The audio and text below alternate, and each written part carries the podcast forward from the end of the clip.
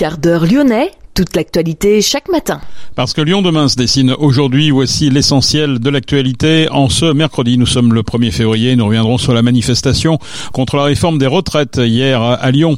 Une audience au tribunal administratif se prépare, elle aura lieu vendredi concernant le dossier de l'école Michel Servet. En toile de fond, la pollution. Dans l'actualité également, le transport en commun fluvial, ça se précise sur la Saône, avec une navette qui pourrait entrer en activité à partir de 2025. Quatre bateaux pourraient ainsi naviguer sur la Saône pour transporter des passagers. Explication dans cette édition. Sport et grossesse, deux choses incompatibles Pas forcément. Un Mama Family veut démontrer même le contraire. Explication avec Johanna Jacuzzi, notre invité dans cette édition. Et puis l'Olympique lyonnais qui a conclu le mercato hier par l'arrivée de l'attaquant brésilien Géfino. Lyon demain, le quart d'heure lyonnais, toute l'actualité chaque matin Gérald de Bouchon. Bonjour à toutes, bonjour à tous. Entre 25 000 et 45 000 personnes, selon les sources, ont défilé hier dans les rues de Lyon pour protester contre la réforme des retraites que prépare le gouvernement.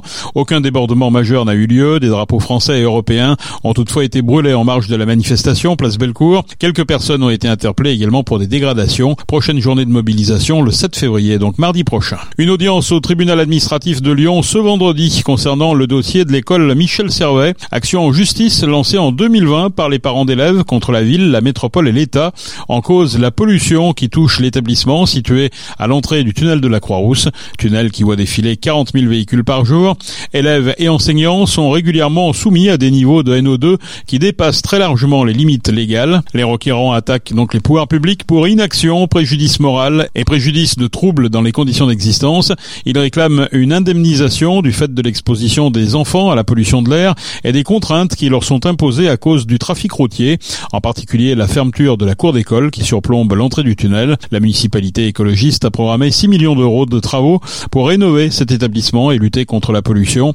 La métropole affiche également une solution pour réduire la pollution dans le secteur, supprimer deux voies de circulation voiture dans le tunnel de la Croix-Rousse pour pouvoir y mettre une voie de bus dans chaque sens. L'autorisation préalable de l'État est toutefois nécessaire. Lyon demain, média agitateur d'idées. Un transport en commun fluvial sur la Saône de 7h à 21h toutes les 15 minutes en heure de pointe à l'horizon 2025, le tout pour le prix d'un ticket de métro. C'est le projet de Citral Mobilité. Il sera présenté demain lors d'un conseil d'administration de l'autorité organisatrice des transports. Le trajet comporterait quatre stations sur 3,4 km. Les stations de Vèze au niveau du quai du commerce, quai Saint-Vincent, quai Saint-Antoine à l'ancien emplacement du parking LPA. La dernière à proximité de la Darse à Confluence. Elle ne serait toutefois opérationnelle qu'à certaines heures dans un premier temps. La vitesse maximale maximale autorisée sur la Saône est de 20 km heure. Citral Mobilité envisage des embarcations entre 70 et 90 places avec la possibilité d'embarquer des vélos. Pour le trajet Vèze-Quai Saint-Antoine, quatre bateaux sont prévus.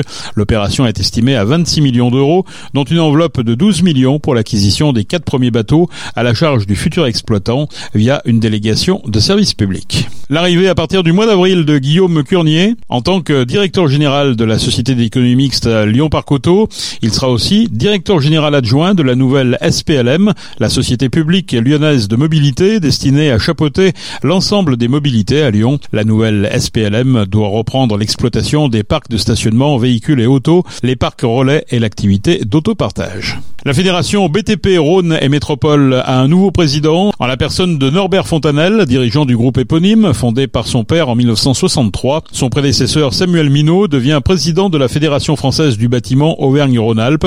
Entrepreneurs et artisans du BTP doivent faire face à l'explosion des prix des matériaux en pleine phase de reprise de l'activité après les confinements inhérents à l'épidémie de Covid-19. Lyon demain Idée en partage. Sport et grossesse, deux choses incompatibles. Momaout Family veut en tout cas démontrer le contraire. Créée en novembre 2022 par Johanna Jacuzzi, cette entreprise veut montrer aux mamans sportives qu'elles ne sont pas obligées de se priver de leur hobby.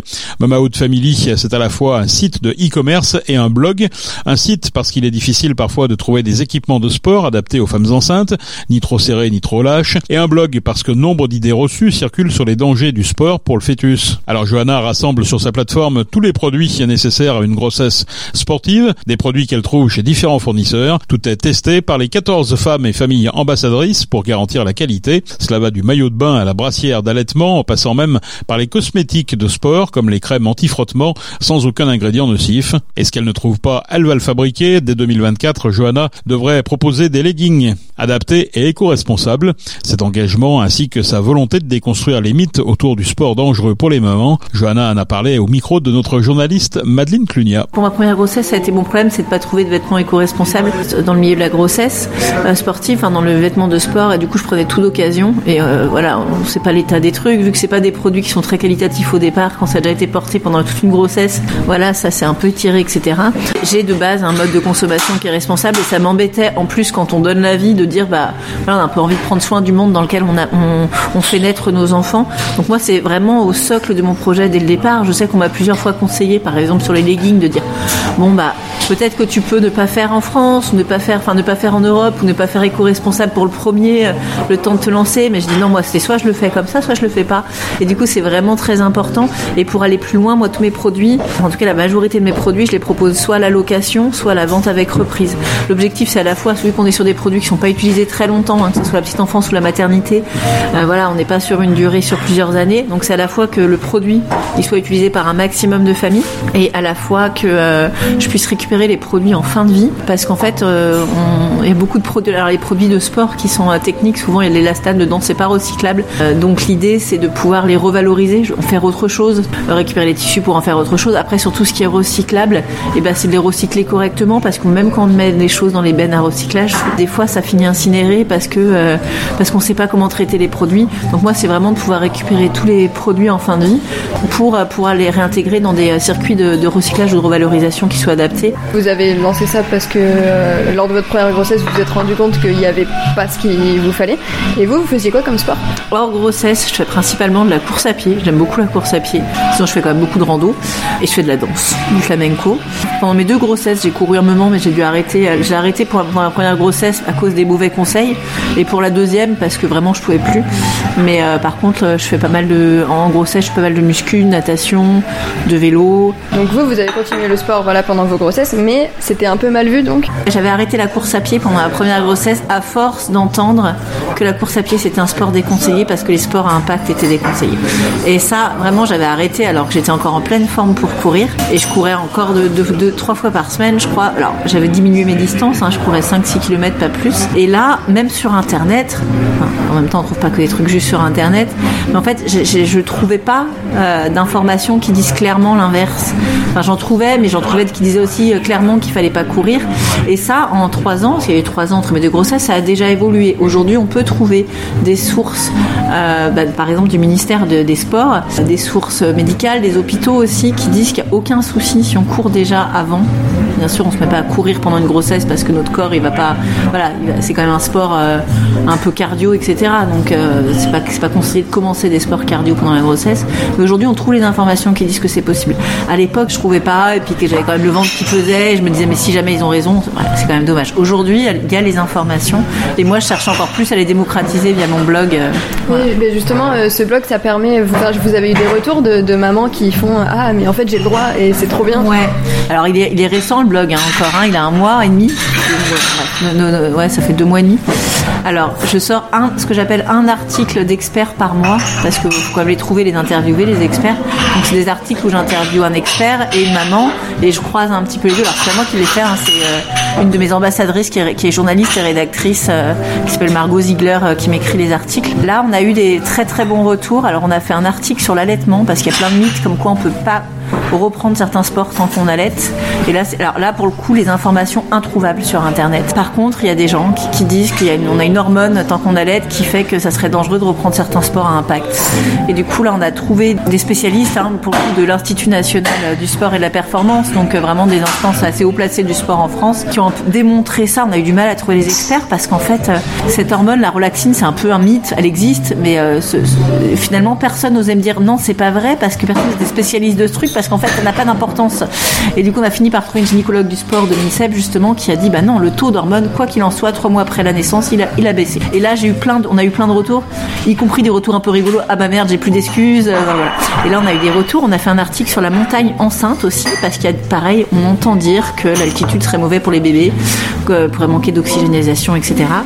Euh, ça, je l'avais entendu pendant ma grossesse et j'avais pas été euh, euh, à la montagne l'été à cause de ça. Et alors là, c'est pareil, on a un peu démêlé le vrai du faux et c'est faux. Alors il faut du bon sens. Comme d'habitude, je vais pas courir un marathon à 3000 mètres d'altitude pendant que je suis enceinte parce qu'en fait, forcément, on, est moins oxygéné, donc notre rythme cardiaque s'accélère un petit peu, etc.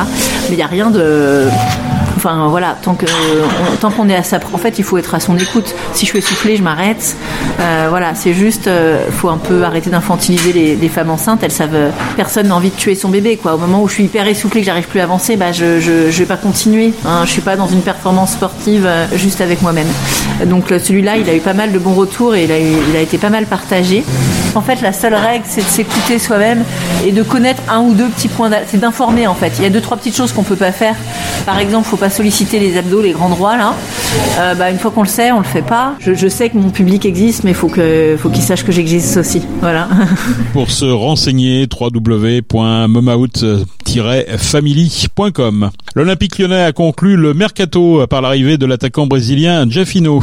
Non pas dans le cadre d'un prêt avec option d'achat, mais d'un transfert pour quatre saisons et demie.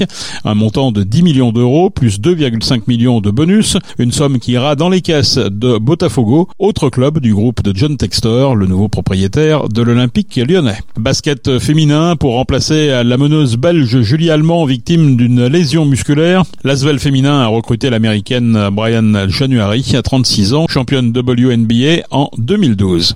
Tournoi WTA de Lyon, Caroline Garcia a dû batailler durant plus de deux heures au Palais des Sports de Gerland hier avant d'écarter la Tchèque Martinkova 6-4, 7-6. Notons aussi la victoire de Clara Burel en 2-7 face à la Roumaine Anna Bogdan. Notez que Caroline Garcia affrontera au prochain tour la Belge Alison Van Witwank, 76e, ou l'Allemande Tamara Korpach, 78e joueuse. C'est la fin de ce quart d'heure lyonnais. Merci de l'avoir suivi. On se retrouve demain pour une prochaine édition. Excellente journée.